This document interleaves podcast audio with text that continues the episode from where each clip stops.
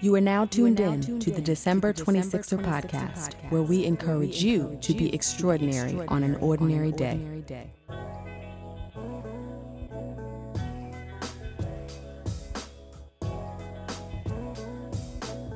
family. Welcome to another episode of the December 26er podcast. I am your host, Delisha, and I'm bringing you another interview. This episode's guest is Gregory Neesmith. Gregory is a radio and podcast host, and he's so much more. He's an entrepreneur, certified coach, and turnaround expert. Gregory helps underdogs get their swagger back in business and in life. During our conversation, he drops a number of jewels that may help you start your own life reboot. And he knows of what he speaks because he's gone through his own personal and professional reset. Gregory is a former global marketing executive for a Fortune 100 company, and he walked away from it all to chart his own course. A course that included a journey of self discovery. He even found his biological parents. So much great information packed into this interview, and I really hope you enjoy. So take a listen. Gregory, welcome to the December 26th podcast. Glad to be here. Glad to have you. So tell us, who is Gregory Neesmith? So we just gonna start off just like we that. going right into it. I don't play any games. I, I feel like the person in class now who has to go. I wish I, I could go last because I want to see how everybody else introduces Nope, themselves. nope, you got to go for it. Uh, my name is Gregory Neesmith, and I am an entrepreneur, a certified coach, content creator, consultant, a bunch of other stuff. But when it's all said and done, I'm really into exploring how do underdogs rediscover their special stuff and get their swagger back. And that is what attracted me to you as a prospective guest because I feel like many of the folks who listen to the December 26er podcast are underdogs and trying to figure out how to turn the ship in a new direction. Um, so tell me, what in your mind, who is an underdog? What does that really mean? Well, for me, underdog means, and I'm a big sports fan, Mhm. and oftentimes the underdog is the team that isn't picked to win. Um, and in the bigger scheme of life, for me, underdog means folks who have the odds stacked against them. And I can relate to that in a couple different ways. I was in foster care and then eventually adopted. I'm a Black American, which gives you underdog status almost instantly. I mean, really.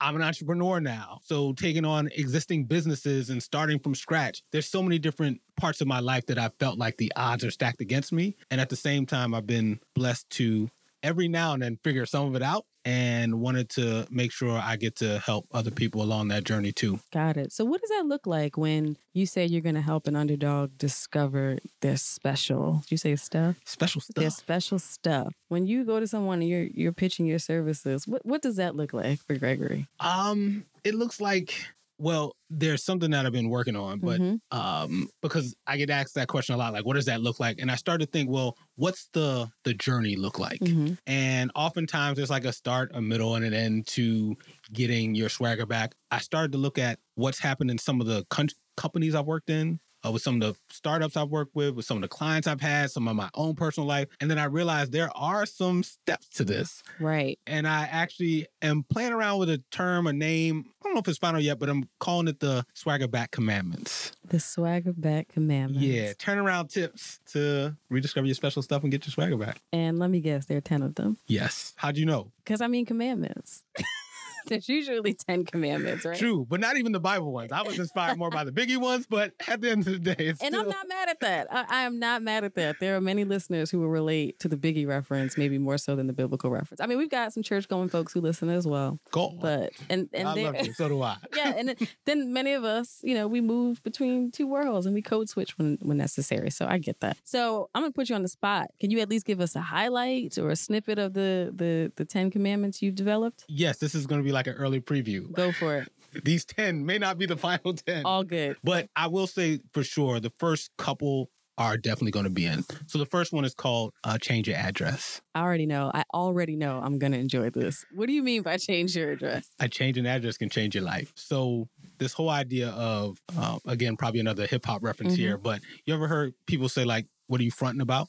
So in my life, other underdogs' life, sometimes we're fronting about something. So we're on Front Street. Right. And so while literally moving is hard, right? Should I stay? Should I go? I got to get new friends, got to get new routine. Moving's hard. Metaphorically, it's hard too when there might be a situation or something bad going on and you're just like, I'm on Front Street about it, but I'd like to get to, I don't know, Swaggerback Boulevard. We'll make something up, but you want to get your change of address. And so there's a couple things there. Oftentimes, the hardest problem to solve is a problem you don't know you have. True. And that's one part of it. So sometimes we front and we don't even know we front about something. Um, and then the other part is sometimes we're just complaining and not moving. And so one of the first steps to getting our swagger back is trying to figure out like what are we on Front Street about? Uh, one of my favorite stories is have you ever heard the Howling Dog story? No, give me this story. All right. Of course, I had to try to find a story that had a dog in it because underdog stuff and so forth. But so there's this howling dog story. And I'll use me as the person in the example. So it's a fable that some people have heard, but I'll, I'll share with them. So I move into a neighborhood. I got a new house. I don't have a new house, but it'd be nice if I had a new house. But let's I have a new house.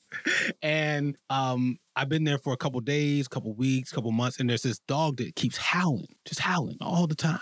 Doesn't stop. So finally, one day I go out and I see my neighbor across the way. He's sitting on the porch and I see the dog that I think's been howling all this time. So I ask Henry, I'm like, Henry, yo, is that your dog? He's like, yeah, it's my dog. I'm like, cool. I'm like, uh, wh- wh- why is he why is he howling?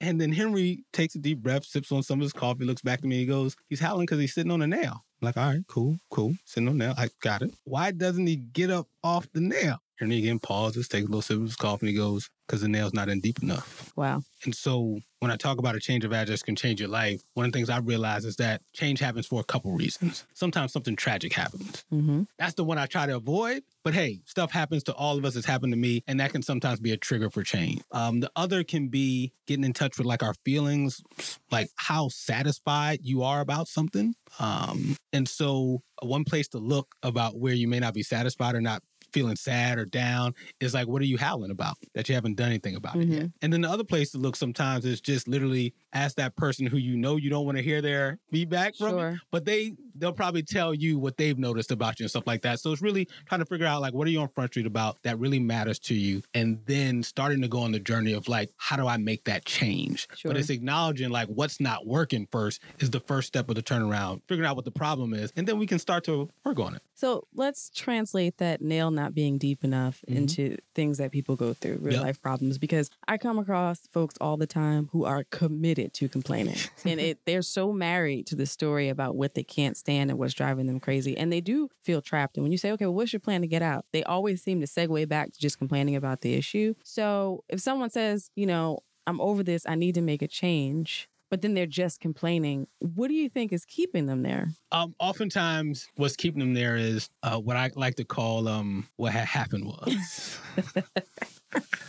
so it's a working name for one of the other commandments. Um, but oftentimes, I've held on to certain beliefs about myself or the world. So I was adopted, foster care for a little while. I'm a little kid, you know. I try to try to rationalize what's going on, and I'm like, oh, maybe I'm just not that special. That's why they didn't want me. That may not be true, but it was true for me. It's how I felt. So I'm walking around in life with this operating system of like, I'm not that special. You were rejected. Yeah. So oftentimes I will do things to make sure I'm right about not being that special. I'll stay in a job longer than I should because I want to be right about I'm not Mhm. really that special in that work. Or I'll stay in a relationship longer than I should because I want to be right about I'm not that special. Um, and so oftentimes why people myself, you, others, sometimes we stay in things that aren't working is because we want to be right about some belief we have about ourselves. Got it. I like that. So let's talk a little bit more about your personal story Okay. because I, I think that's inspiring. How old were you when you ended up in foster care? Um, from zero, I guess, day one, Day to, one. to two years old. Two years old. Yes. And then, so you were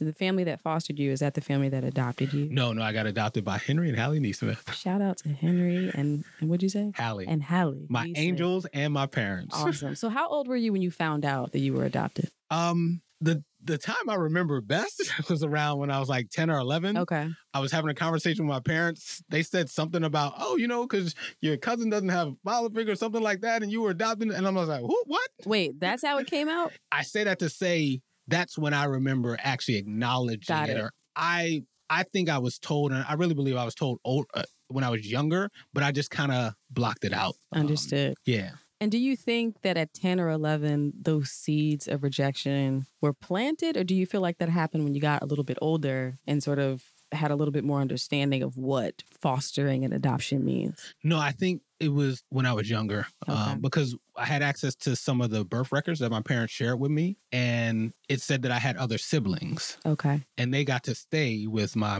um, biological mom, and I didn't. So I took that as like something's wrong with me. Um, and so the one thing I give myself credit for now is the the brilliance of being a child, like figuring out how to survive. Right? I didn't have a therapist. I didn't have a, like so. I did things like oh.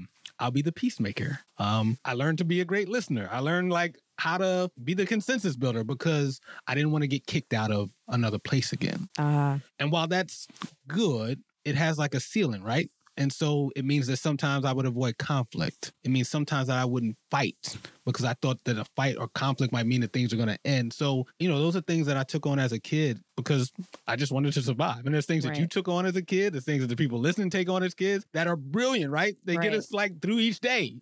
they help us cope. Yeah. And then when we get to be adults, and hopefully we get a chance to unlearn some things that may not be working for us. But that was just me trying to figure out how to, you know, grow up. Right. And I, I feel that a lot of the perfectionists that I meet, I am one recovering perfectionist, still working through that. But often there's this underlying idea that love comes with conditions, right? And you have to be perfect and you have to do everything right and you have to be amenable. You have to be a yes person. You know, you've got to be all these extra things to get people's love and acceptance Yeah. because somebody walked out or somebody failed you in some way as a child. So how did how did you start to unlearn that? Oh, I, I would say I got some new people in my life. Mm-hmm. Um, I, I forget who says that. I want to say it's Sheryl Sa- Sandberg or uh, there's there's a saying that we all need more support than we're getting, Mm-hmm. and I, I, like that. um it's true though. Mm-hmm. I am, you are, you, like all of us aren't getting as much support as we as we need. And so I got lucky enough. One of my friends was like, "Hey, I took this leadership development um course. It's really helped me." And I was like, "Okay, it seems." And I knew this woman. We'd actually went out on a date. Things didn't really go well. Mhm. We would end up seeing each other like years later, and she was like, "Hey, I want to tell you about this thing I took." And I could actually notice her vibe seemed different. Okay. And so I was like, "All right, cool. Like I'll try some." Personal development Mm-hmm. of course, it's only a couple of nights. Uh, I think it was like a Friday, Saturday, Sunday. And so that started it. I actually started to get support Mm-hmm. and also professional support, which was cool. Like I always say, don't call your mama for everything.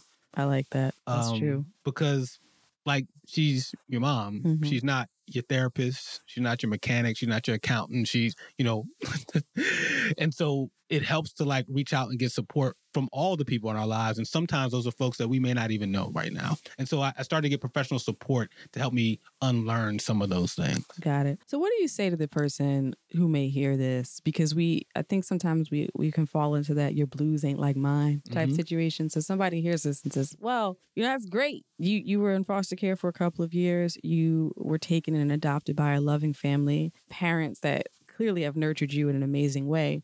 But I never made it out of foster care or I ended up in a home that was abusive. Of course you were able to get over that because your circumstances weren't that bad. You know, what do you say to the person that hears your story or any story and puts measures theirs against it and says, but my history is worse than yours. My history is different. And that's why I can't overcome. Yeah, well, first, um, that happens, right? Mhm. What you just said happens, I think, to all of us, where sometimes we say something and someone goes, Well, my pain was this. And, and so Yeah. I always say first, um, don't be dismissive of, of anybody's pain. Mm-hmm. So my first come from it's just like I'm gonna hear that person out first. Um, second, this ain't a competition, so I'm not even trying to have better or worse pain than anyone else. Um, but I say that that's real. Mm-hmm. And so where I start from is let's talk about how do we even get the person to like a foundation. So some of the stuff I talk about from an underdog's perspective, I also help um, work with an organization that works with formerly incarcerated men and women who are in transition to get their life back together to get Mhm. work and stuff like that. So obviously that's a different situation than if I'm working with someone who's like a corporate executive who's Right. like trying to figure out what they want to do next in life.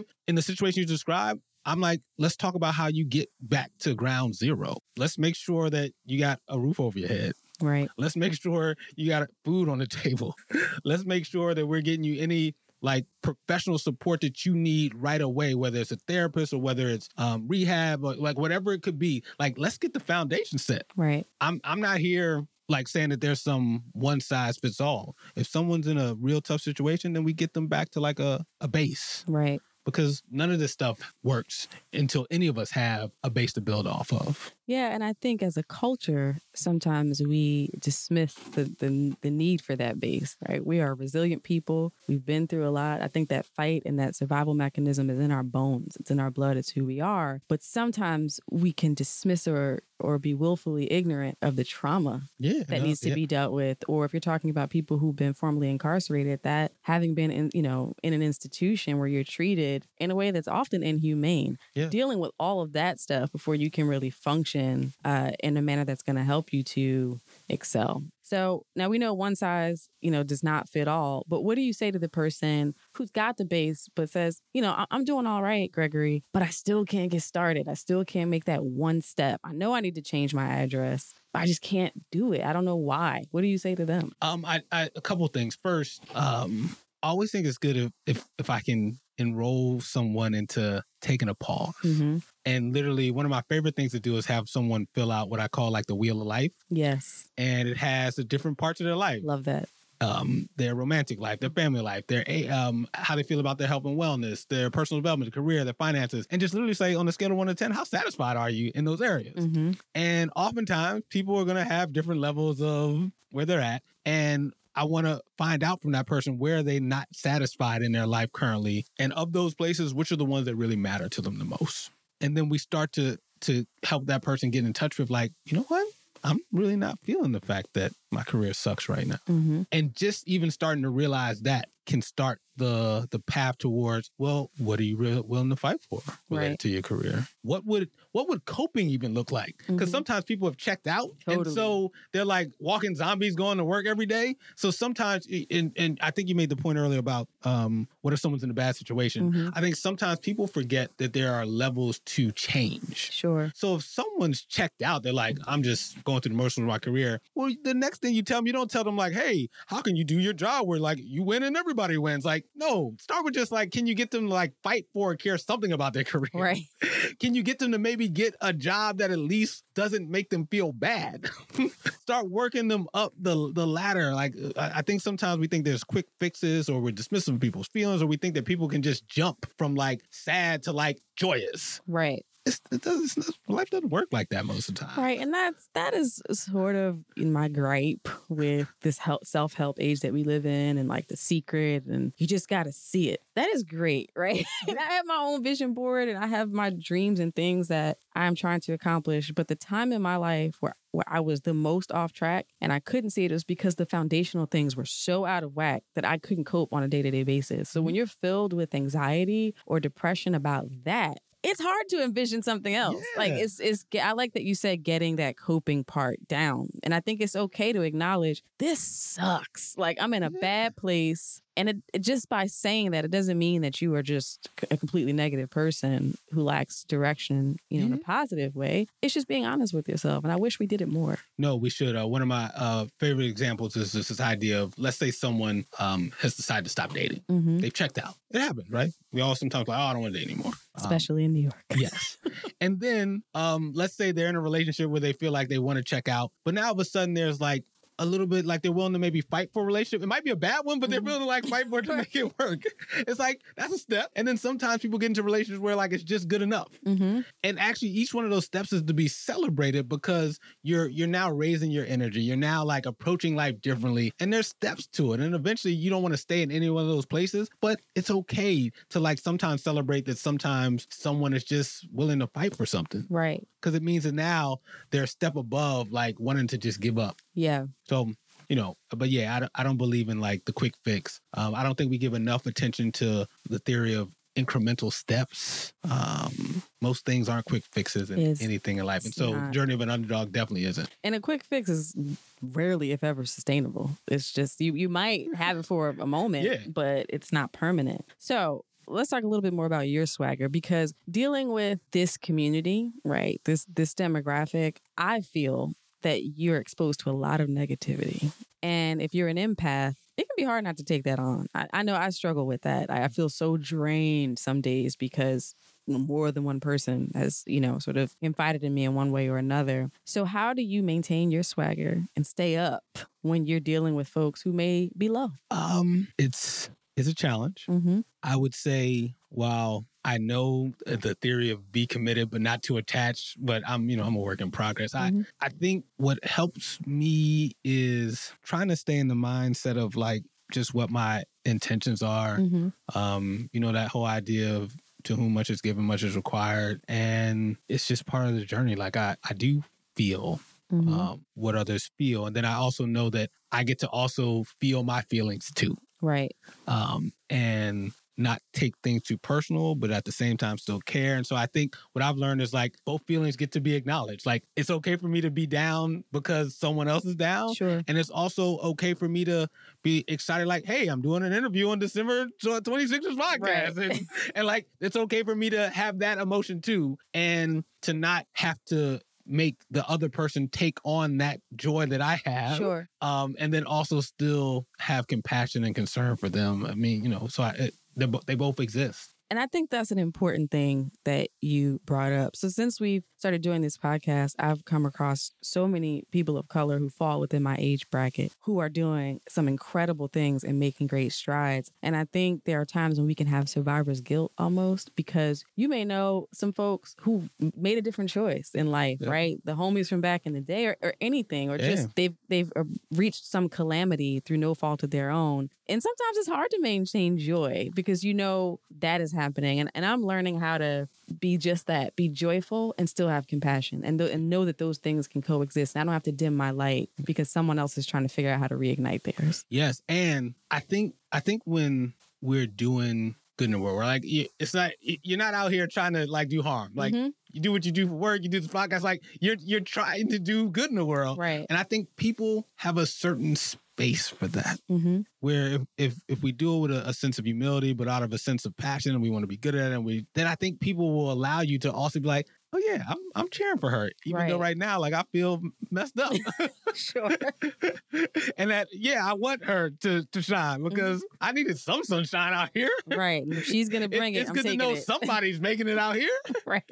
And I, think people can feel that. Like you always hear stories about people who can go back to where they came from, Mm-hmm. where things may be rough for people still there, but they love that person because they know that person still loves them, doesn't judge them, and is still authentically themselves. And it's like the hood, for back of lack of a better example right now, can still love you, and you can still love them, and still go out and be you. Right. Exactly. And not have to apologize. for. Yes.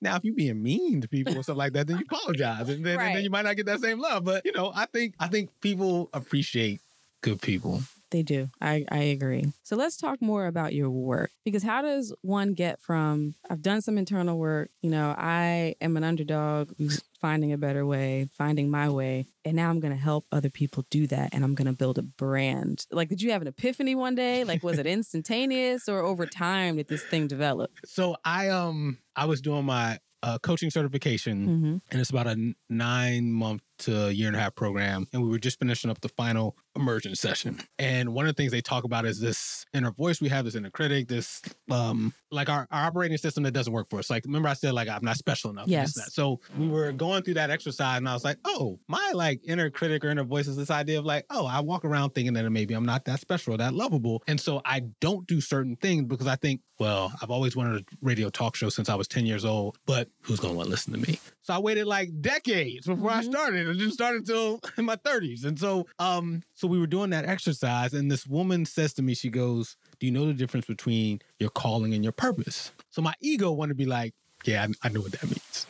But in my head, I was like, I don't think I'm like, if she asked me to tell her what it means, I'm like, I don't know if I really know. I can't answer that I was like, I don't think I really know. So this is one of those moments where you talk about like your everyday ordinary. Like I was like, you know what? I'm like, I don't, I don't know, I don't know. Tell me. Mhm. And she was like, basically, your purpose is more for you. So um how you find meaning and so this idea of like for me my purpose was to be feel special again or be special Got it. your calling is what you go share with the world. And so when she said that to me, I was like, well, I want to be special again. And I guess my calling is to help people rediscover how special they are. Ah, understood.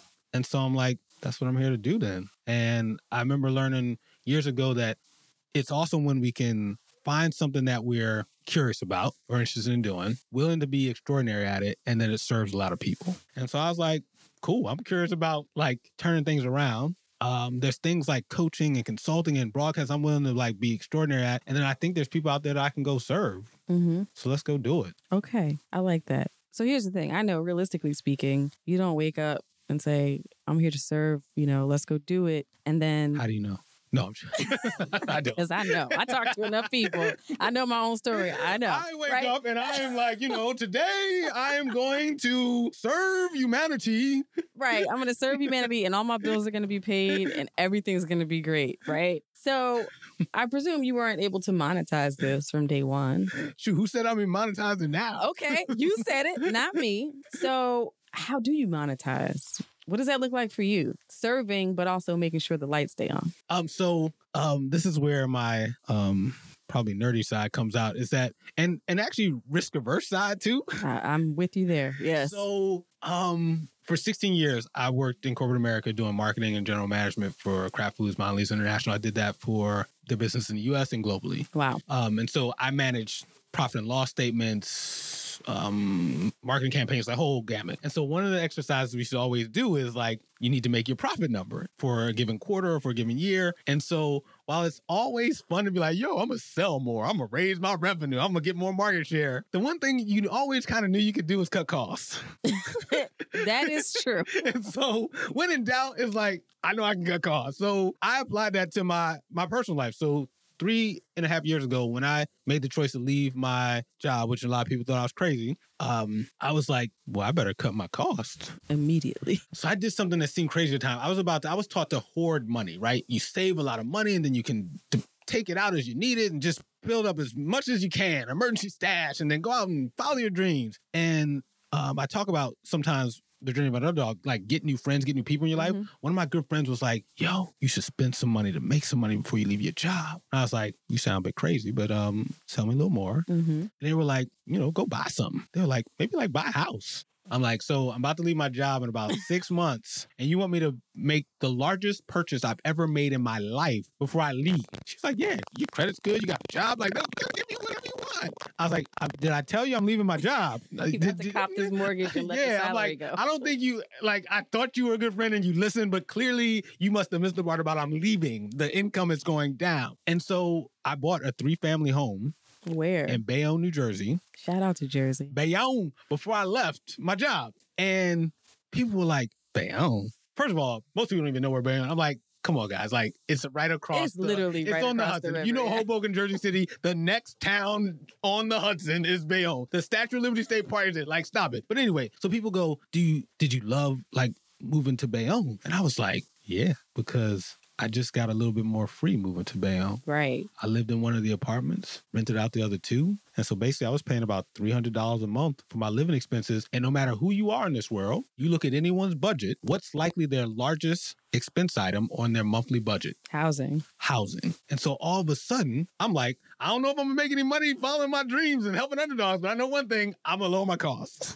And you did that 300 in the Northeast. Yes. That's a win. So that was one of the ways I did it is that I started to figure out how I could lower costs. Also, um, I got with some friends and we started doing some real estate, flipping some houses, buying some distressed properties, renovating them and selling them. And so I started to lower costs and generate income in ways that had technically nothing to do with underdog stuff, but to a certain degree, it kind of did because the real estate investment company was this whole idea of F the banks Mhm. and how do we pool money together with our family, friends, and ex coworkers. And so we were doing like all cash deals, Wow. just pooling money together. And the spirit of it was actually uh, underdog's perspective because you know with minorities and people and housing, and if we want to go back to the Housing Act, 60, like there's a so even inside of that, I was still actually starting to live my dream of like how to like we help each other turn stuff around. So that was part of how I did it. So I was one of those people that this journey has been making money actually not specifically doing anything related to the underdog stuff company that I created. But it allows you to be able to pursue your other passions as well.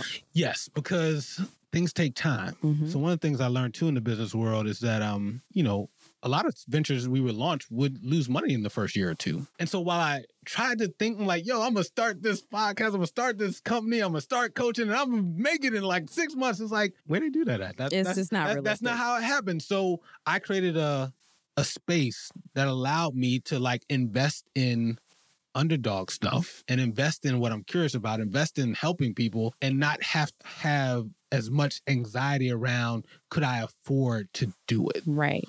Um, and so I got creative about my relationship with money and with housing and like, hey, all of a sudden Bayonne is my favorite place in the world. But but it gave me some freedom. Um, and then I started doing like consulting gigs. And while consulting and helping like fast growth entrepreneurial uh, uh, uh, startups, and so I help their leadership teams and their founders, and I give them consulting and coaching advice. That's still not my specific lane I want to be in, but it also puts money on the table. It builds me, gives me some credibility, and you know, some people care about the fact they're like, oh, he helps startups Sure. make turn things around. He could probably help me turn things around. So there's some benefits to it, but I've been doing things to sustain myself so I can actually give dedicate my time to like what I feel like is my calling. And you literally changed your address.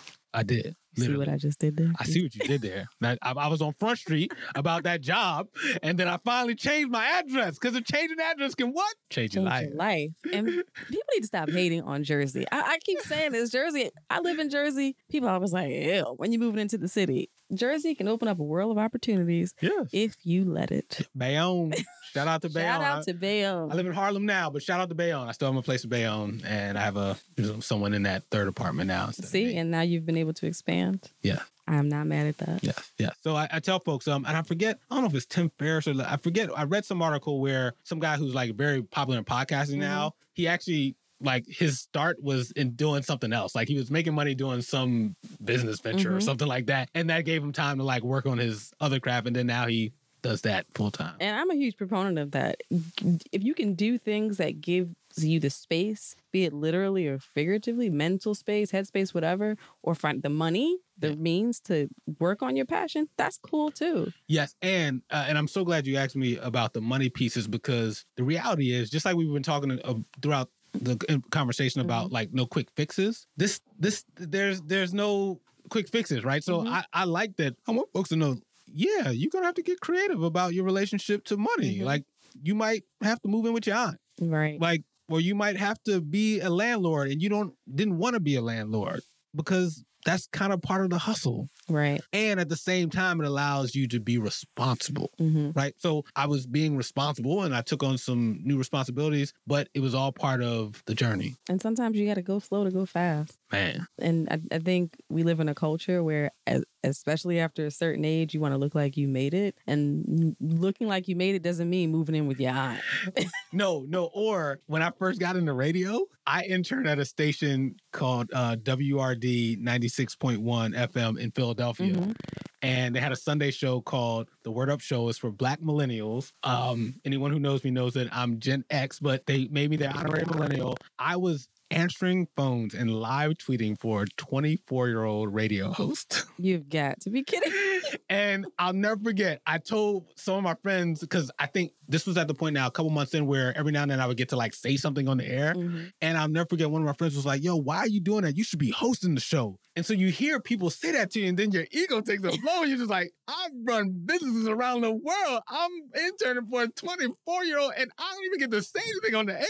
Were you at least paid? No, So you were pa- unpaid intern. How old were you? I was, this was 2016. So this was two years ago. Two years ago, you were interning. So post your career at Kraft. Yeah, because I wanted to build up my hours and skill set as a radio host. And because a friend of mine knew the owner of the station, they got me in there to at least like work with a show. And so I was like, it's a FM for profit radio station. I've never been on like the radio before. I did internet radio up until that point. I was like, this is cool. Saturday, so it's not during the week. And then I would eventually become the executive producer and co-host of that show. Um, but I say that all to say about the journey and things like that. Mhm. Some of the steps, it's like, yeah, you got to put in the work. Right. And you could be an expert in one one field and having, you have, have paid your dues in one field and then move over to another. And they're like, we don't know you. Yeah. you got to start at ground zero. Yeah, and this talks about some of the journey and the authenticity we were talking about um, before we even started. It's just like, yeah, my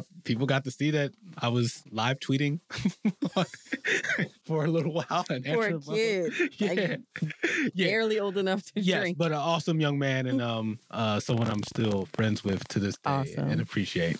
Well, shout out to that 24 year old. Yes, who's Oh, 26 Now 26. Yeah, you know. Getting closer to 30, but that's awesome. Yes, indeed. So it's all good. So, what does a typical day look like for you now? Um, a typical day for me uh, takes a lot of discipline I'm sure. um, because my my days don't always have scheduled meetings on them. So a typical day for me is wake up and um, plan out my list of of like what would make a successful day of what things I need to get done. Um, and so a day like today was working on the 10 swaggerback commandments in terms of what are they uh, what's the story behind them what are the tools and what the workshop could look what the book could look like like just like building that. And i thought to myself i'm like no one ever told me how hard it is to write a book and build Oh like my curriculum. i'm like man this this thing takes a while. Like i'm i'm over here going do i know what i just signed up for? I'm like maybe i should just do radio shows every week. i've learned how to do that. I, I think i'm gonna just do that for the rest of my life. But no i'm not. I'm gonna actually keep working on that of the book and the curriculum. Then did some just prep for for making sure I'll be ready for this interview. Um, I do some consulting for a company called Think Human, which does leadership development coaching, and so um, I started prepping on a workshop that I'm going to be giving on their behalf for them, and also just uh, worked out and you know, So, you're productive. yes, yes, yes. So, tell us about your radio show. Uh, my radio show is called The Gregory Neesmith Show, a special delivery of underdog stuff. And it's this whole idea of how do we uh, mix politics, culture, and personal development. And um, I've been doing it now for about a year and a half. And for the past six months, I've been doing it now solo, uh, which has been an interesting journey. And we take things like, you know, what's going on in the world and, and make it personal for folks. So, I mean, you were on the fast track then. If you were just interning in 2016 and now you've had this show for a significant amount of time, that see, see this this helps me because I think you can start at ground zero in something, but who you naturally are and the skills that you have are transferable. Yes. Right. So even though you're at ground zero today, it doesn't mean it's going to take you another 16 years or what have you to get to the level that you were. So you were live tweeting and then what, less than a year later? Yeah, I was Yeah. grinding while I was doing that show in Mhm. Philly. I was um, a part of a show called Dudes of Disruption that was up Mhm. here in New York, and literally I was doing one to two shows every week since Wow. March of 2015, and now I just do my show every week since um technically November 2016, but it's been in full swing since January 17. Awesome. And where is that show? Where can people find it? It's on WHCR 90.3 FM, The Voice of Harlem. Uh, if if you're in the New York City area, you can just turn to the radio dial, or you can go online at www.whcr.com. And I also broadcast on my Facebook Live at facebook.com slash Gregory Neesmith every Sunday, noon to 2 p.m. live. And then there's a podcast that's also out on like all the major podcast platforms and my website. And what's that podcast called? It's called The Gregory Neesmith Show. Same name? Awesome. Yes. Okay. So, where do you draw content from for both the podcast and the radio show? Um, a couple places. I, I I'm a bit of a politics junkie, so and politics has become pretty pop culture since Trump has become president. So I pull a lot of stuff from there, from business, uh, from my friends' timelines. Uh, that's it comes from all those different places. Um, and then also just sometimes what's going on in my personal life. Got it. So, since you brought up Trump, 45, I feel like there is a lot of doom and gloom, right? People, it's just creating mass hysteria because of what we see in the media, who is at the helm here, uh, and the, and the people around him. Um, I think people are afraid. Uh, They're afraid of, for our economy, for the, the place our, our country is, is headed in. Do you think that we can navigate these waters and come out unscathed? Oh, I don't know about unscathed, Mhm. but I, but I think we can navigate these waters. We've we've been in these types of waters before. I think the difference is it hasn't been this in our face Mm-hmm. as in a while. Right.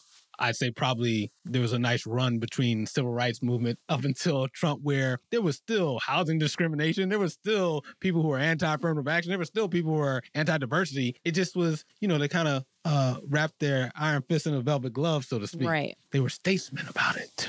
Very true. Yeah, and so to me, it's just it's unfortunate that now it's kind of never left, but now it's just more overt, and that's uh, it's a stressful time for people. Um, and I think you know people can get caught up in doom and despair, Right. and then want to be right about like things are never going to work out for them. But that's why I'm a big fan of like we all need more support than we're getting, and Mhm. these times are even more important that we get all the support we can from family, friends, and from professionals to to get through it because Yeah. it's possible. And I, and I think the the positive like silver lining for me is that we're in a time where it encourages mobilizing and it encourages community. Yeah. Right. We we need to be a village because there are other people mobilizing as Yes. well. So I think it motivates people to do that. And also it's shining a spotlight, like you said, on, on problems that have always been there. They've just been hidden in some way or disguised. And I believe that when problems are on Front Street, it gives people the motivation to start thinking about solutions. Yes. So yes. I, I think some of the greatest creators and creators and innovators of our generation are going to be born out of the time that we live in right now. I, I hope so because we talked about earlier, like there's a difference between being checked out and there's some value in like folks who are being willing to at least fight. Mm-hmm. And I think we're seeing a lot of people now who went from checked out to willing to fight when you think about the resist movement, things like that. And then hopefully the next step is like, what can we now start to change? Mhm. But I'm I'm I see the positive in people being more engaged than not as a step in the right direction. Absolutely. And whose story do you draw inspiration from?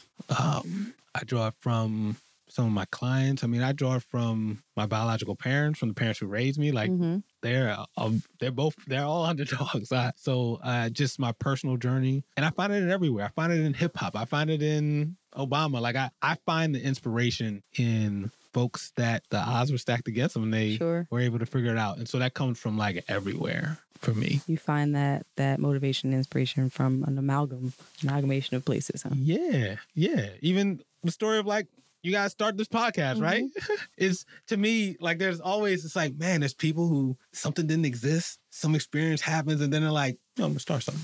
I just that. started. Yeah. right? So you're farther in this media game than than we are. How do you stay motivated week after week after week? Um, for one, I want to keep my word to Mhm. to myself and to the people who I tell them that every Sunday from noon to 2 p.m. they can expect to to get a special mix of politics, culture, and personal development stuff. So part of it is they often say like the bigger the game we want to play, so to speak, the more integrity is needed.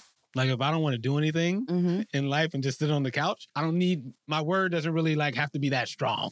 Um, and so for me, part of it is just keep my word. The other is I love what I like. I do like if you told me would I wake up and do it for free every week, which I do now. Right. so I already know the answer. Would I do it for free? Yes. so I can't wait to get paid to do it. Like it's gonna be even better. Right. Um. So that keeps me going. Uh, also, just the challenge of like getting better every week too. Mhm. Um, also, what keeps me going is that there's people who will like inbox me or tell me like, "Hey, I listened to your show and like that point was really good or that was really timely for me." So all those things keep me going. Uh, my calling keeps me going. Keeping my word keeps me going. Getting support, knowing that I'm adding value or reaching people, like all that stuff keeps me going. Awesome. Um, yeah, commitment over feelings, as they say, right? Because Yes. sometimes I don't feel like it, Tell me about it. but I'm committed to it. Well, that that's a perfect segue because I actually pulled up a quote of yours that I found that I really like. When I'm What? A committed, quote? yes, there is a quote. When I'm committed, I find a way. When I'm interested, things get in the way. Say it again. That is a good one. I'm, I am gonna. I'm gonna repeat that. when I'm committed, I find a way. When I'm interested, things get in the way. And I think like there are a lot of people who are interested in a lot of things, but the first roadblock is like, eh, I was doing that, but I'm not doing it anymore. Well, let's talk about Front Street, right? It's it's okay to be interested in things. right. But and it's okay to be committed, but you get to know the difference. And so sometimes it's just about being honest about like, you know what? I'm really not that committed to um up until now, I wasn't committed to writing a book. Mm-hmm. One of my friends uh, uh, used to say uh, he, he's he's an actual author, and he told me the story once. He goes, um, "This guy asked me to for some advice. He was like, "Hey, can you help me with writing a book? I'm interested in writing a book." He said, "Would you help me?" And my friend said back to me, "He's like, no, Just like that. yeah." He's like, "I don't help people who are interested." So it's like, and there's nothing wrong with that. Right. Uh, but I do believe that yeah, when we want something, we figure it out, and when we don't, we don't. But the problem is sometimes there's probably some things that would help us in life if we were committed to them. Right. So then it's actually figuring out like, is there something that we're interested in that we actually would benefit from being committed to it, Sure. or is there something that we're fronting about that we should just let it go Right. and just like, I'm not into that right now. That's fine. And it could be just a right now. It doesn't mean that you're not into it forever. I mean, I'll tell people all the time. I was a theater kid in high school. You know, I love music and acting and all those great things. But I'm not going to be that person who's living seven people in a house, living off PB&J, struggling to take acting classes and getting rejected in interviews. That's not who I am, and I know that. and that's right? fine. Yeah. So for me, that might just be an interest for right now. It's not something that I'm fully committed to. I'm gonna find a way, no matter what. a little bit too risk averse for that. I'm not interested in cattle call auditions at this moment in my life, but that is okay. But you're not going to hear me say, I want to be an actress. Yes. Right. And the other thing I, I forgot to mention too is sometimes the difference is it goes back to that what we're fronting about. Mm-hmm. So for a long time, I talked about radio as if I was interested in it, Okay. even though the reality was that I wanted it. And so for me, I had I had to get over the fact that like, oh, I'm fronting about being interested in Mhm. it. Actually, I'm committed to it, but I'm afraid to commit to it. Right. There's self doubt. I don't know if anybody's gonna like it. I don't know if I'm good at it. And so to me, sometimes unlocking that is a big deal too. And then also once I changed my language from, you know,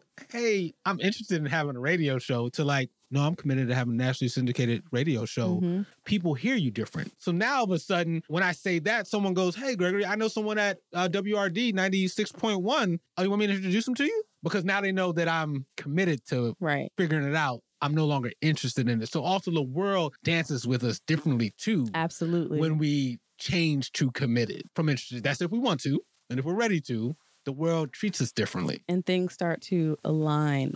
Yeah. I've even seen that just with this podcast. In the beginning, it was like, I think it was more for other people's benefit than my own, like dumbing it down. Like, oh, I'm trying to do this podcast. Yeah, You know, I'm just, yeah, it's a hobby of mine. You know, just we just we Yeah. just we just talking on a mic every yeah, now and then. just chatting with people, you know. But then when I got to the point where I was like, no, this is the first phase of a multi faceted, multi stage endeavor around creating platforms for people of color to deliver whatever their message is and whatever their brand is. When I started talking about it that way, the guests started popping up more Guests are- quickly, you know, just things started start falling getting into place. mics. You, you Yes. start you start sending out emails. You start having pre-interviews. Like you start to you start to act differently. Right. And so as a result, then it's like, oh, then I better make sure I get ready for this interview because they they doing their thing. Like they're ready. Exactly. And so then people, I, I interact with you guys differently. hmm Absolutely. It's whatever you're projecting, that's really what you're going to get back. And I think the quicker people can realize that, and you can be unapologetic about big dreams and like big goals and things that you're working towards. You know, it's that I, I brought it up on here more than once. It's that Diddy confidence.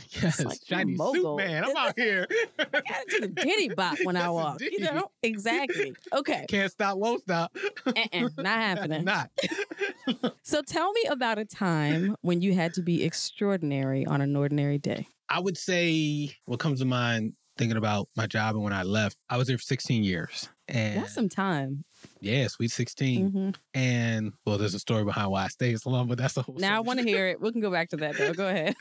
it's a whole separate story. But uh and so I would get promotions and stuff pretty frequently over those 16 years. And a standard question from my dad would be like, Hey, you loving the new job? You just got a new promotion. And my answer would be like, Yeah.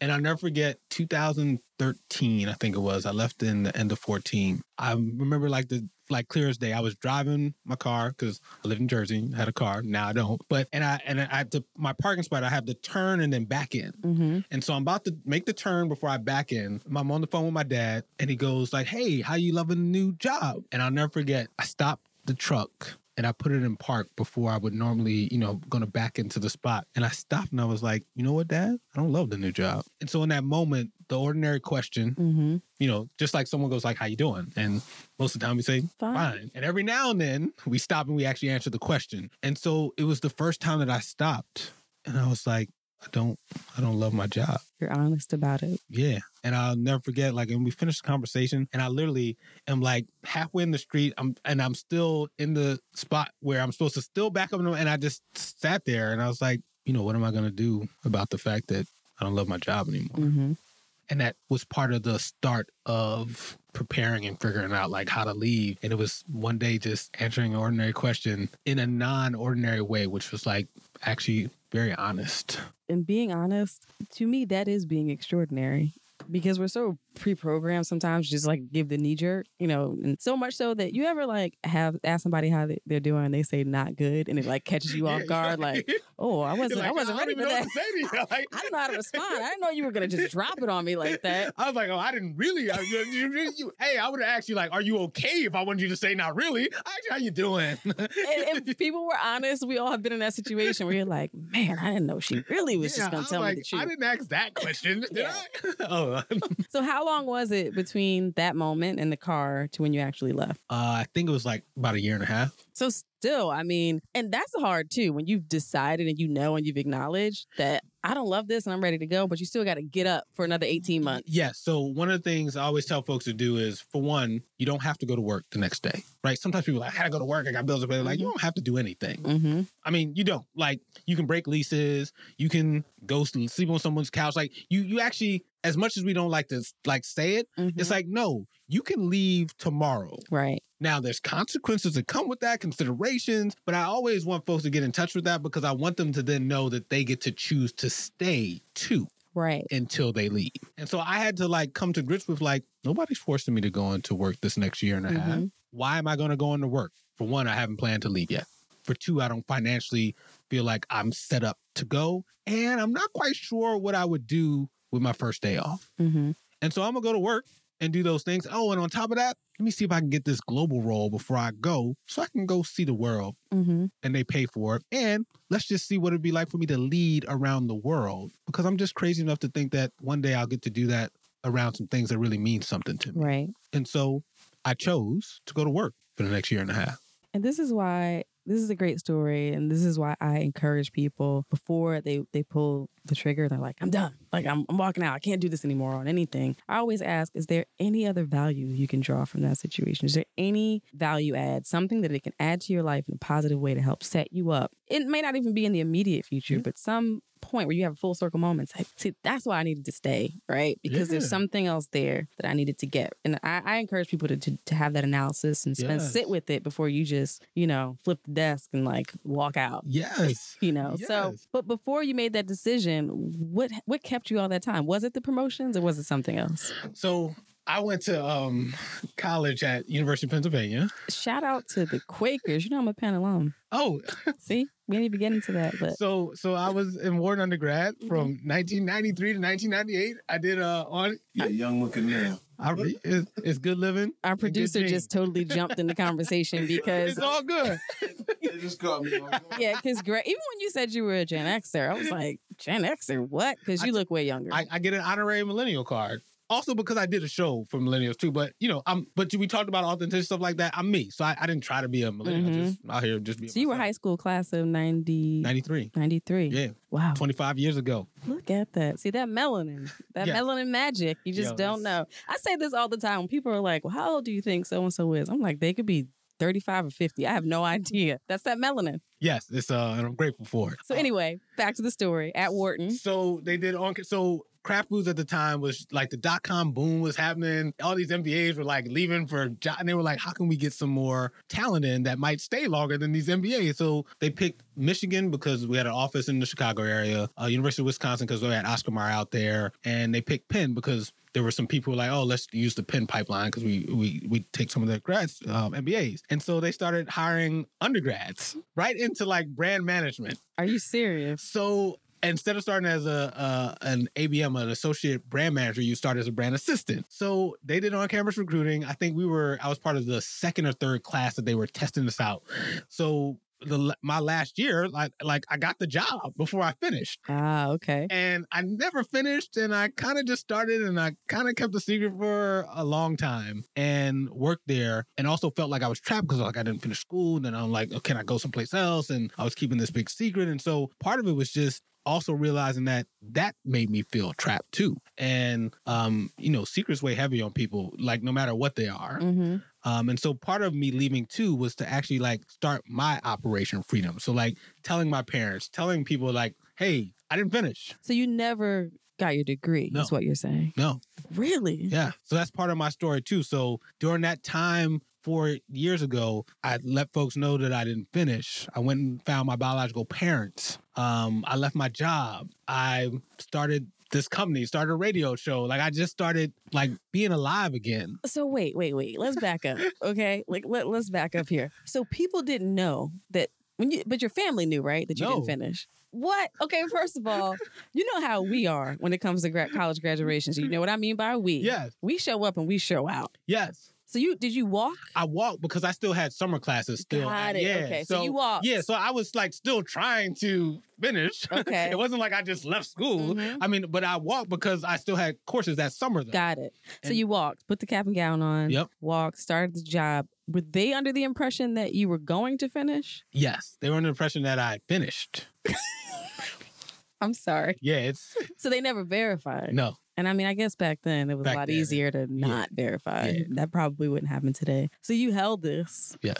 for all of those years. Wow. Yeah. And then four years ago, you were like, I I finally, like I said, I, I got some support in my life, mm-hmm, um, and I got in touch with like I wasn't happy, mm-hmm. um, and I hadn't felt like I hadn't felt alive probably since I was in high school, um, and so I wanted to rediscover my special stuff and get my swagger back. Wow. Okay. So you let the cat out of the bag. Yeah. What did your adoptive parents say? Um, they were, I think, appreciative of the honesty. Okay. Because what I realized is that all my parents ever really want is for me to be happy and just be honest with them. Mhm. Um, and so they were excited that from the standpoint of like this weight was probably taken off of me. And then I also said, like, hey, I'm actually committed to trying to figure out how to go back and finish Mhm. too. Um, but I'm like, hey, I'm going to like start over. Wow. So have you gone back or do you plan to? I went back in um 16 for a semester. Mm-hmm. And then I still have another semester and a half probably to go because there's like a proficiency language requirement thing that some of that I can do here, but some of the coursework, the Wharton coursework, they're like, no, you got to come back. Gotta show up. I was like, can I take it at Columbia? Like, no. I'm like, y'all some. Um, you know how Wharton is. I know they are. So I mean, so I, I get it. Like, you know, I, I I get it. I understand. I ain't mad at y'all.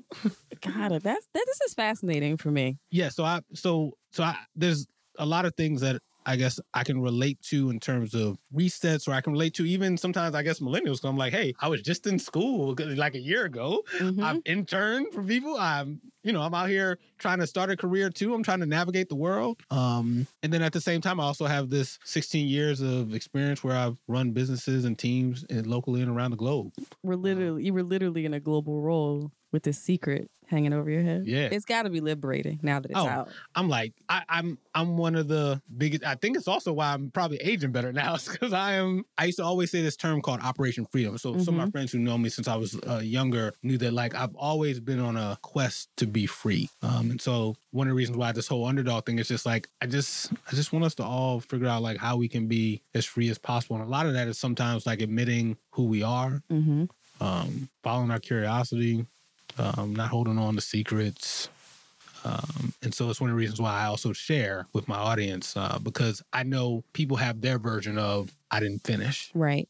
or people have their version of always dreamed of doing this. People have their version of yeah, I was the female or I was the male part of like an abortion. Like you Mhm. know, there's all these things that everybody's like holding on to or keeping to themselves. Like, well, you kind of like what I realized like everybody's had one or two or three or four of those things happen, and then we Right. all just like holding on to it. Everybody's got I, skeletons. I'll never forget. I was in this leadership program, and um, it was the last night of the program, and like folks were like sharing about their experiences and, and like sharing stuff. And I'll never forget. I was like, I was up in front of the room, and I started crying. I was like, I gotta share something with you and let you know what something that's been on. And I was like, and I was like, I never finished school. Like, I, this was the 1st time I mm-hmm. kind of told some people, and like I'm crying. I'm like thinking it's the biggest deal in the world. Like I kept the secret. I started a job, and I was finished. And and then literally they were like, we thought you would kill somebody or something like that. We didn't oh. know what you were gonna say. and, I, and so I was like, I'm thinking people going now, and I was like, y'all, y'all not mad? You're not upset. I was like, I need some more something from you guys. I just told you this big secret, and y'all like, okay, cool. like really? All right. Anyway.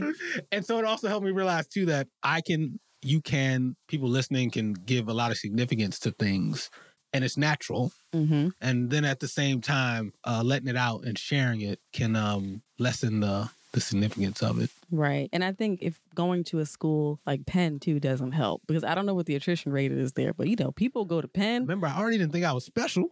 right. So you get into this environment. Now I have been on Locust Walk, right? I, that's where I went to school. So I know you go from like, you know, being probably at the top of your class, like to like everybody's brilliant now at this point, And it's just a different environment. So to, to get into that environment, get really far and then not I I, I feel like I, I know why that was a heavier situation for you than maybe somebody, you know, who was in a school where more people just quit, you know, or, or stopped going or never got around to getting those last few credits in. Yeah, so it's it's tough, and and so I still, you know, full disclosure, there's times where I still think like, do I want to go back or not? Mm-hmm. Am I going back because I want to look good? I want to like do make something wrong that Mhm. make it right? Right. Am I going back because of like those reasons, or am I going back because hey, I just want to finish something that I Right. started, or that I just think it would be cool to like you know finish it out. So it's one of the things I still go back and forth with. But I think if I had to pin it down, I did a vision board not too long ago, and it was on there. And this is when I hate being in the coaching circle sometimes because coaches will say stuff where I'm like, and I was like, oh, I'm not sure if I want to go back or not. And then um, my coaching buddy Wendy goes, well, it's on your vision board. Probably means you want to go back. I'm like, I hate you, but I get it. Fine. Listen, you could always do a new vision board, in my opinion. Huh? Just paste something else over it, do a new vision board. It's True, fine. but we'll see. But but it's it's part of my story, so I can uh, relate to folks from that standpoint. You know, a lot of stuff I've been able to experience and see um, help me um, be able to get along and talk to and relate to folks out there. And for the record, Oprah left school early too. She's doing all right. Yes, I there, the, I appreciate that. She's doing quite okay. If I if I got to be in somebody's speak that into existence, you know, Gregory and Oprah, they Right. You might be in, yeah, exactly. You might be in the same little video one day about people who didn't finish school and did yeah, right. I got a show on Sunday. I'll be next, you know, Super Soul Sunday. Exactly. Right. Okay. So before we let you get out of here, you also found your birth parents. Yes, And how was that? emotional. I, I can't even imagine. I mean, um, there's a saying you don't know how far is far until you go far enough. I think Mhm. is how it goes. Um, I didn't know the level of emotions, maturity, forgiveness, love, anger. Like I didn't know how far I could go within those emotions. hmm Um, the first time I ever saw a therapist was when I was in the journey of searching for my biological parents. Now, I grew up thinking therapy was for rich people or crazy people, Right. or actually for both rich and crazy people. But obviously, I now know that that's not true. hmm Um, it's for everybody. Um, but I'll never forget the therapist who I didn't even like, actually. I only saw her three times. Not, I was about to say, how did you see a therapist you didn't like? But if you only saw three, I get it. I only saw three, but she gave me a couple things that helped me. Um, I remember telling her I was like, "Yo, I'm nervous to tell my parents that I want to go find my biological parents. I don't want them to think I'm ungrateful. I don't want them to be mad. Like I'm also just like nervous about it." She goes, "How long do you think they've known you were adopted?" I was like, "All right, I see where you're going." Valid Like, I point. like- okay. I was like, oh, that's a that's that's a good one. Okay, therapist, I see what you're doing there. I'm like, they've known I was adopted since I was two. And she was like, How long have you been thinking about this? I was like, Well, you know, like the past five years or so, like really heavily. She was like, Okay, so they probably I'm like, got it. It's probably not that big of a deal to bring it up to them Mhm. because they've kind of known I've been adopted for a long time. So I was like, cool, that gave me some courage. Um, and so I taught them about it and I started the journey to go find them. She also said to me, she goes, Are you angry at them? I was like, No, I'm not angry at them. She goes, You're allowed to be angry at them. I was like, Oh, then yeah, I'm angry at. Right. so I'm like, Once the door's open, it's like, well, I'm like, you- oh, we we you it that way. I'm like, so actually, now that you mention it, I actually am angry. at. I'm like, why didn't they figure it out? Like that. That was my. That's yeah. I'm, I'm mad, Fair question. and I'm like, and I got other siblings, and they got to stay. Like, yeah, I'm pissed. And then so she's like, yo, it's okay to be angry. I'm like, okay, cool. I'm like, you know, I was kind of taught like to keep the consensus, not professor. So I'm like, I didn't think I could be mad, but like, yo, now you mentioned I'm pissed. hmm And then another thing she said to me, she goes, um, you're gonna meet them. And she was like, You're probably gonna want to know what happened. I'm like, Yeah, I'm gonna want to know what happened. And she was like, Can you remember like things from 30 something years ago? I was like, mm, not really. She was like, about if you told me like why didn't you finish school, can you really tell me why you didn't finish school at 23? I'm like, probably not. Like hmm like the real answer is I guess I didn't want to. Like but I can tell you like the I'll just make up some story in my head, like of what I think was the reason. And so she goes, they're gonna tell you whatever they tell you. And then you get to like say, hey, now I know a version of the story. So all that helped. They both told me completely different stories, but it's all Mhm. good. My anger then moved to like they were doing the best they could. Right. Um, and I learned that me forgiving myself for some things that I'd done over the year helped me also forgive them for stuff they've done over the years. Awesome. Um, and you know, it's emotional. It's a lot of love. It's a lot of forgiveness. It's a lot of, you know, curiosity being. Especially, you know, they tell us we should learn about our history, right? You should Mhm. learn about the slave trade. You should learn about Africa. You should learn about civil rights. I'm like, I don't even know the ancestors that gave birth to me. So imagine the gap Right. I'm feeling right now. Like, Right. so if you tell me that it matters, and I'm like, then I'm probably lying to myself when I used to say that I didn't want to meet them. Right. But why didn't I tell? Why did I say? Remember we talked about Front Street, and Mhm. so I used to say stuff like, "I'm not good with my current family. I'm gonna go meet a new one." Just stuff that I just made up Right. to be The right story you told about yourself. not going to find them. Um, and like most things, right? Once you get committed to it, the first time I tried, I couldn't find them because I really wasn't ready. hmm Once I was ready to find them, I found them in like three months. Really. Yeah, because like a lot of things, right? When you're like committed, then you become unstoppable. Mm-hmm. So, like the radio show, to use an example, once I was committed to it, I just found somebody who had an internet radio station and then just went to their studio and did the show. And that was that. Right? It's Like, mm-hmm. but when I wasn't committed, I'm like, I'm not doing a show unless I'm on terrestrial radio. And knowing that I wasn't going to get a show on terrestrial radio, right? So it's like I'm gonna just I'm gonna make a ground rule that can't happen, so I can't have it. and so and so I also tell people too, it's like I and it's not. I'm like I can tell when people just they're like letting stuff get in the way because I'm just like most things aren't that complicated to at least attempt. Right. Now, success, I can't really promise you whether things are going to work out or not, but like the actual attempt is well within our control for most right. things. You can give it the good old couch. Yeah, yeah. And once I did, then I found her, and then she helped me find my biological dad, and I'm still in contact with them. Turns out I'm the only child twice, so that was part of the reason why I didn't get to stay is because I'm their only child together. Ah. And then I'm my parents who raised me. I'm their only child together. So I always have the interesting story of like, hey, I'm the only child twice, but I do have five half siblings. Wow. That's an incredible story. I feel like you should write a memoir one day. I've been um some some folks have been encouraging me to write a book. Uh so um we've already established it's not easy. no, it isn't. But um I think as I think about like what's my commitment to my calling, Mm-hmm. um, then I also start to realize that there's some things I get to do if I'm committed to my calling. Absolutely. Um, and not everything is audio. hmm So I know you're working on your commandments. What else is on the horizon for Gregory Neesmith? Um, I I pitched uh, an idea to uh, TED residency, Mhm. um, and so that was due June fifteenth. So I put that in, and so I'm uh, waiting to hear back if I'll be part of their fall class. That would be very cool Absolutely. if I'm a part of their residency and get to spread an idea and do a TED talk, which is on my bucket list. So I'm waiting to hear back from that. Uh, I've start, I'm going to start pitching my radio show and podcast to podcast networks and radio stations to start to reach more people, but also be able to monetize and get paid to do something that I love doing and learning a lot about patience too. Um, the pitch game is like I'm now at a point where I'm pitching articles. hmm Um, and so like I just got published in Thrive Global, but I'm waiting to hear back from Addicted to Success. Um, I pitched to Gimlet for something, finally heard back that I didn't get that. But Mhm. then I'm pitching to TED, waiting to hear back from that. And it's just like, I'm like, man, patience is I thought I knew what patience was. Different ballgame. Until until like I thought I knew about patience like with family or with like the adoption or with like dating. It's like, man, this pitching like something that's also just a part of like my cre what I'm creating. It's like the patience game is Yes. is, is a whole new game. But so I'm learning to pitch and be patient. yeah, and you can pour your everything into it, and it's like, eh, we're not interested. We're gonna pass on that. Yes, yes. Which is um and I'm learning some tips on like how to pitch without having to create so much up front too, Mhm. where you can kind of see like what people are biting on and then it's like, Sure. oh, that's what you want? Cool. Let me go make the rest of that up now that I know that that's a yes. Right, right. Well, I've taken up a lot of your time, but I have thoroughly enjoyed this conversation. Oh well, thank you. I'm um, grateful to to be on here. This is my first interview as the founder and CEO of Underdog Stuff. Look at that.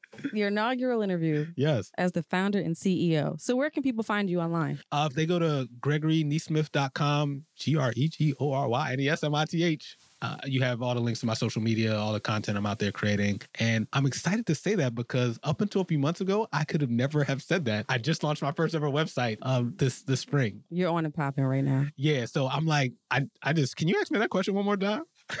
You want to you want to you want to run it back one more time? no, I'm time? just. I just no, it's just it's just awesome to I've never been able to say go to gregoryneesmith.com. Well, I do often encourage people to say it a second time, which you just did. So listen, we reiterate around here because people are like, "What? What's that? What'd you say?" You know, got to rewind. So I'm glad you your you have your face. You're like you are lit up right first time now. I've ever been able to say it. And I and the first time I was able to say I have a podcast, you can find it on iTunes. I was like, man, we did it. We got it out That's what I'm there. saying. Like, like yo, yeah, we on iTunes. Yes. So I, I get that feeling. we out here. Well, now I feel like I have to come on the radio show. Yes. I feel like I got to make it happen. But that live thing, I don't know if I'm ready for that. It's live. It's all the way. There's no because life is live. We we don't you don't get to like it's this happening right now. Right. Right. And life is messy, so you gotta learn how to clean up things when they happen. You just it's I will say it is a fun experience. So I look forward to having you on. I think you will it's it's fun. It's like it's in the moment. And hey, you we can edit it for the podcast later, but people who listen live, they get live. Yeah, I, I got to meditate on that a little bit because I can get a little too honest at times. But It's all good as long as you don't curse. And even no, if you and do, I'm good. I'm good about I, that. there's a panic button, so I got a seven second delay. So Gotcha. Otherwise, get to say whatever you want. You know what? That might be me stepping out of my comfort zone very soon. Yeah. Hey, I stepped out of my comfort zone. I I, I rarely do interviews. Yes, and you did an excellent job. Thank you. This might be the longest interview we've done. I don't even know what time it is. See, exactly. That's when you know you're in a good conversation when you lose track of time. And I don't have a lot of those conversations, quite frankly. Podcast guests, not not y'all. I love every one of those conversations, but you know, you meet all kinds of people in New York, and some days I'm just like, I haven't been listening for the last 90 seconds. I don't know what this person said.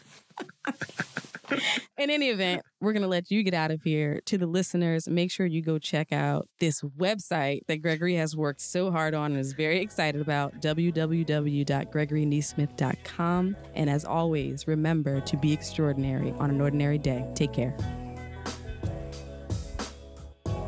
Thank you for listening to the December 26er podcast. I am your host, Delisha. This episode was produced by Demarcus Adisa, and music was provided by Thovo. You can find us on Twitter, Instagram, and Facebook at December 26er. That's December 26ER.